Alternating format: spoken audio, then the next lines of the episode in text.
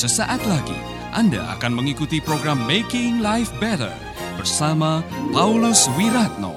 Selama 15 menit ke depan Anda akan belajar membuat kehidupan lebih baik.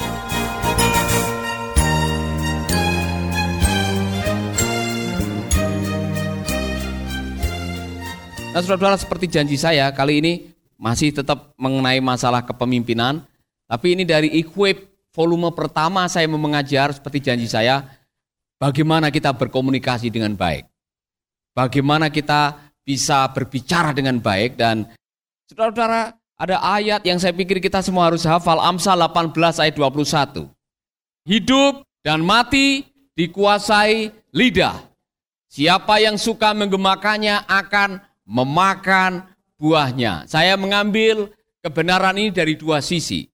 Hidup dan mati dikuasai oleh lidah. Siapa yang suka menggemakannya akan makan buahnya. Dari sisi positif, hidup matimu sangat tergantung dari bagaimana engkau mengembangkan komunikasi. Karena lidah adalah alat komunikasi. Kalau engkau bisa mengembangkannya dengan baik, dengan positif, sehingga kau punya ilmu komunikasi dipraktekkan dengan baik, kau punya skill komunikasi yang bagus, saudara-saudara bisa diberkati, saudara bisa hidup lebih dari cukup, saudara bisa memberkati banyak orang. Komunikasi adalah sebuah skill yang harus dimiliki oleh setiap pemimpin. Seorang pemimpin adalah seorang komunikator. Jadi kalau saudara bisa berkomunikasi dengan baik, saudara punya modal hidup yang baik. Amin. Saya mendengar kalau saudara belajar dari sejarah, saudara akan menemukan Bapak Proklamator kita, Bung Karno, adalah seorang komunikator handal yang luar biasa, yang disegani oleh seluruh dunia. Saudara-saudara, seorang komunikator, kalau saudara bisa berkomunikasi dengan baik, saudara bisa mendapatkan uang. Dulu sebelum ada banyak televisi, sebelum ada media sosial, sebelum ada iklan, kadang-kadang sebulan sekali itu ada penjual jamu yang datang ke kampung saya. Waktu itu kalau ada orang jual jamu biasanya bawa mobil, maaf nih, jamu jago dulu. Dia akan umumkan dulu keliling kampung, kemudian nanti malam ada pertunjukan, biasanya diputar bioskop, film di lapangan. Tapi sebelum itu ada yang berdiri kemudian ngomong mempromosikan jamu ini begitu fasih, kemudian sebelum diputar orang dipersilakan untuk membeli jamunya. Yang ngomong itu, wah saudara-saudara, saya pernah, waktu itu saya masih kecil, saya masih SD, tapi saya kagum sekali dengan orang itu ngomong seolah-olah tidak mikir ngomongnya, rocos, langsung, dan orang terbujuk untuk membeli. Jadi apa yang saya katakan, hidup matimu dikuasai oleh lidah dalam arti positif. Kalau engkau menguasai ilmu komunikasi, saudara bisa menjadi orang yang diberkati dengan komunikasi. Amin. Ada salah satu stand up komedian yang lucu, yang suka bersaksi di gereja itu. Dia bilang sekali panggil dia 30 juta. Jadi kalau saudara bisa mengembangkan cara berkomunikasi yang baik, saudara bisa dapat berkat. Dari sisi negatif, kalau saudara menggunakan lidahmu untuk sesuatu yang negatif, engkau bisa mati gara-gara itu. Ya kan? Kalau engkau orang yang suka ngomong negatif, gosipin orang, mengumpat orang, menggunakan lidah untuk memaki-maki orang, bisa-bisa engkau bisa akhirnya mengakhiri hidupmu dengan tidak baik. Ada pepatah dari Timur Tengah, lidahmu yang 5 cm bisa memenggal lehermu sendiri. Gara-gara omongan, ada orang yang akhirnya terperangkap oleh omongannya yang salah dan hancur. Oleh karena itu, mari kita belajar mengenai bagaimana mengembangkan komunikasi yang baik. Dan Pak John Maxwell dalam pelajaran Equip, dia menggunakan Yesus sebagai figur, sebagai contoh, sebagai teladan. Karena Yesus adalah komunikator yang handal. Makanya topiknya adalah Kristus sang komunikator yang handal. Saudara-saudara, mari kita akan melihat beberapa kebenaran mengenai Yesus sebagai komunikator yang handal. Beberapa pedoman, beberapa petunjuk untuk menjadi komunikator yang handal. Nomor 1 ialah berusahalah untuk selalu menyederhanakan pesan. Dengar baik-baik nih. Komunikator yang baik atau pengkhotbah yang baik ialah menyederhanakan konsep yang rumit. Bukan merumitkan sesuatu yang sederhana. Ada keguyonan. Teolog itu senangnya merumitkan yang sederhana. Komunikator yang baik adalah menyederhanakan yang rumit. Maka seorang pengkhotbah yang baik, komunikator yang baik ialah membuat yang rumit, yang sulit dimengerti jadi mudah dimengerti. Kalau saudara bisa membuat yang rumit mudah dimengerti, saudara adalah seorang komunikator yang baik. Amin. Mari kita akan melihat apa yang dipakai oleh Tuhan Yesus. Dikatakan di sini, Matius 13 ayat 3, ayat 10 sampai 13 kita tidak akan membaca karena waktu. Tapi pelajarannya dari ayat itu adalah bukan apa yang Anda katakan, melainkan bagaimana Anda mengatakannya. Jadi yang penting apa? Bukan apa yang Anda katakan, tetapi bagaimana Anda mengatakannya. Artinya apa? Bukan kontennya yang utama, walaupun konten itu penting. Tetapi konten atau isi apa yang Anda ucapkan, tapi caranya salah bisa-bisa tidak nyampai dalam komunikasi.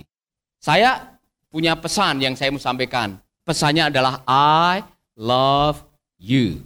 Kontennya apa? I love you. Anda masih bersama Paulus Wiratno di Making Life Better. Kalau saya, seandainya waktu itu saya mengatakan I love you. Mau apa kau? I love you. Misalkan saya menyampaikannya dengan seperti itu, kira-kira tanggapannya apa? Kalau saya bilang, hey, I love you. Jadi saudara-saudara, cara Anda menyampaikan ini sangat menentukan. Jadi bukan kontennya, tapi cara kita menyampaikannya. Sama waktu saudara nanti berdiri di depan atau ketemu dengan orang, deal bisnis dengan orang lain.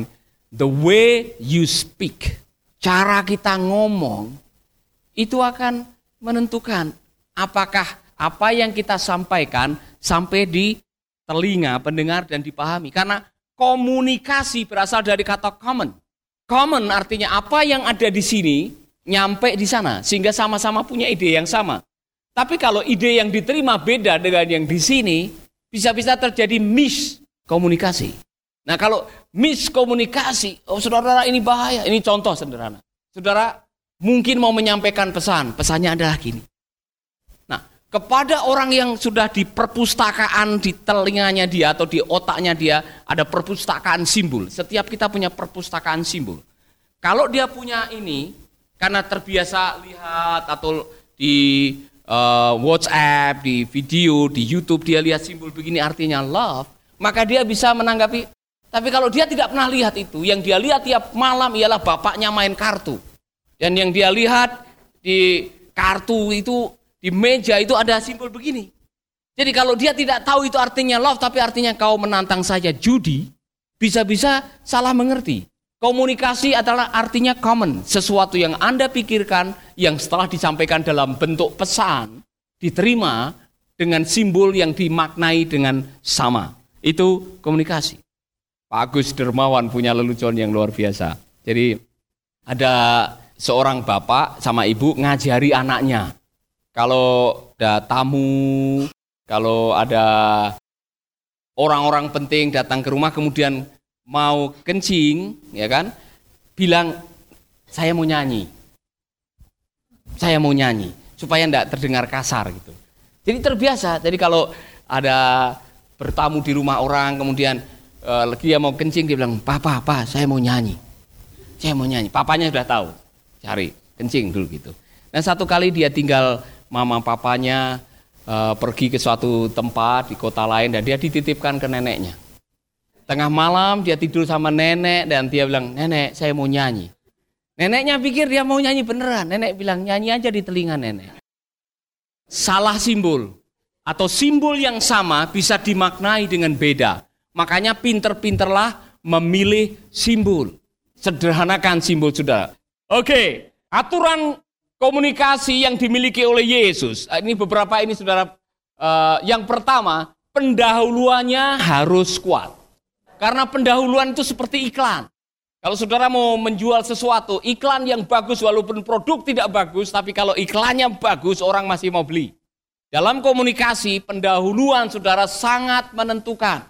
Itulah sebabnya waktu 11 atau 1, 3, 2 menit pertama Anda maju ke depan sebelum menyampaikan konten saudara, saudara harus membuat pendahuluan untuk mengantarkan khotbah saudara itu orang membuat keputusan saya mau dengar. Karena pendengar saudara hanya mau mendengar apa yang menarik untuk didengar dan apa yang diperlukan untuk didengar. Dengar, saudara sudah mendengar. Dengar baik-baik. Pendengarmu hanya mau mendengar apa yang menarik dan apa yang perlu untuk didengar. Kalau apa yang engkau sampaikan tidak menarik, secara mental mereka sudah memutuskan, saya tidak mau mendengar. Atau kalau dia tidak perlu, saudara-saudara mereka tidak akan mendengar saudara. Saudara contoh diundang khotbah untuk para remaja. Atau menyampaikan materi untuk remaja anak-anak SMP, SMA. Kemudian topiknya ialah bagaimana menghadapi kematian. Tidak akan tertarik. Atau saudara diundang khotbah di antara manula. Dan saudara khotbahnya ialah bagaimana jatuh cinta. Udah lewat buat mereka. Tidak diperlukan, saudara-saudara. Jadi berusahalah membuat apa yang kau sampaikan menarik. Pendahuluannya menarik. Pendahuluan itu waktu saudara maju depan, senyum, kontak mata. Ya kan? Perkenalkan nama saudara, itu salah satu pendahuluan. Atau memberikan pujian, wah saya senang sekali hari ini diundang di tempat ini. Luar biasa saya melihat foto-foto yang bagus, saya betah tinggal di tempat ini. Orang yang punya tempat, rasa seperti dihargai. Ya kan? Atau saudara memberikan lelucon, atau saudara memberikan humor yang baik. Pendahuluan yang menarik akan membuat orang, wow. Saudara bisa melihat mereka bergairah untuk mendengar saudara. Yang berikutnya, temanya tunggal. Tahu? Kalau khotbah hanya 30 menit, jangan mengatakan, saudara hari ini kita akan membahas mengenai bagaimana kita bisa mengatasi khawatir, kemudian kita berusaha bagaimana kita akan menolong orang supaya keluar dari khawatir, setelah itu kita akan berusaha bagaimana supaya terlalu banyak. Waktu 30 menit, satu tema, temanya harus tunggal. Jangan terlalu banyak ngomong alor ngidul, tidak jelas, sehingga orang, ini yang mau difokuskan apa? Temanya tunggal. Lebih fokus, lebih baik. Jelas ya? Ini penting sekali, temanya tunggal. Kalau engkau bicara mengenai bagaimana memanage keuangan, udah begitu aja. Enggak usah ditambahin. Saudara-saudara, setelah itu kita akan membahas mengenai bagaimana memanage suami kita. Pindah topik. Topiknya harus tunggal. Tidak boleh lebih dari itu. Berikutnya, bahasa yang sederhana. Yesus contohnya, dia adalah Allah yang ingin menjangkau manusia, maka dia harus mengalah menjadi manusia dengan bahasa manusia untuk mengomunikasikan kebenaran. Dengan kata lain, kalau engkau ingin supaya komunikasi berjalan dengan baik, pakailah sepatu pendengar Anda. Jangan memaksa pendengar memakai sepatu Anda. Kalau engkau berkhotbah di antara orang Jawa, alangkah bagusnya pakai ilustrasi orang Jawa, sedikit-sedikit pakai bahasa Jawa. Bagus sekali. Engkau khotbah di antara orang Ambon, pakai seng boleh makan seng. Artinya gunakan ilustrasi, gunakan sedikit bahasa lokal.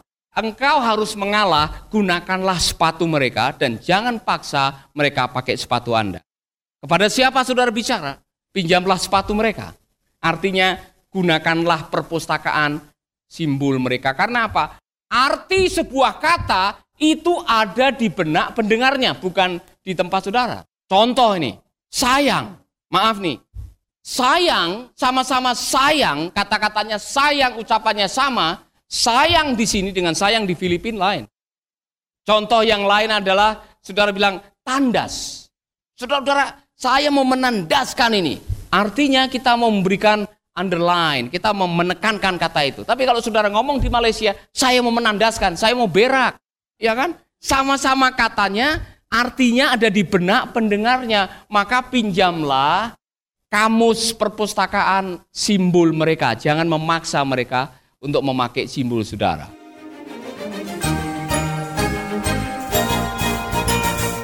Baru saja Anda mendengarkan Making Life Better bersama Paulus Wiratno.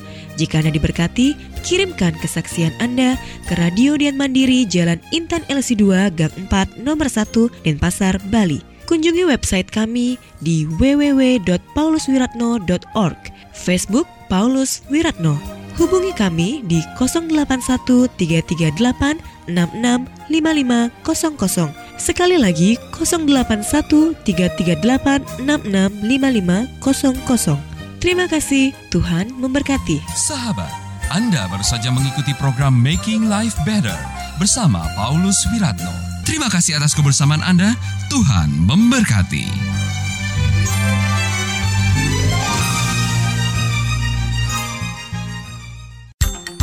Kabar gembira, Bagi sahabat pecinta program Making Life Better dan Kata Bijak, mulai sekarang sahabat bisa mendengarkan program ini melalui handphone sahabat. Download sekarang juga aplikasi Making Life Better melalui Play Store atau App Store secara gratis.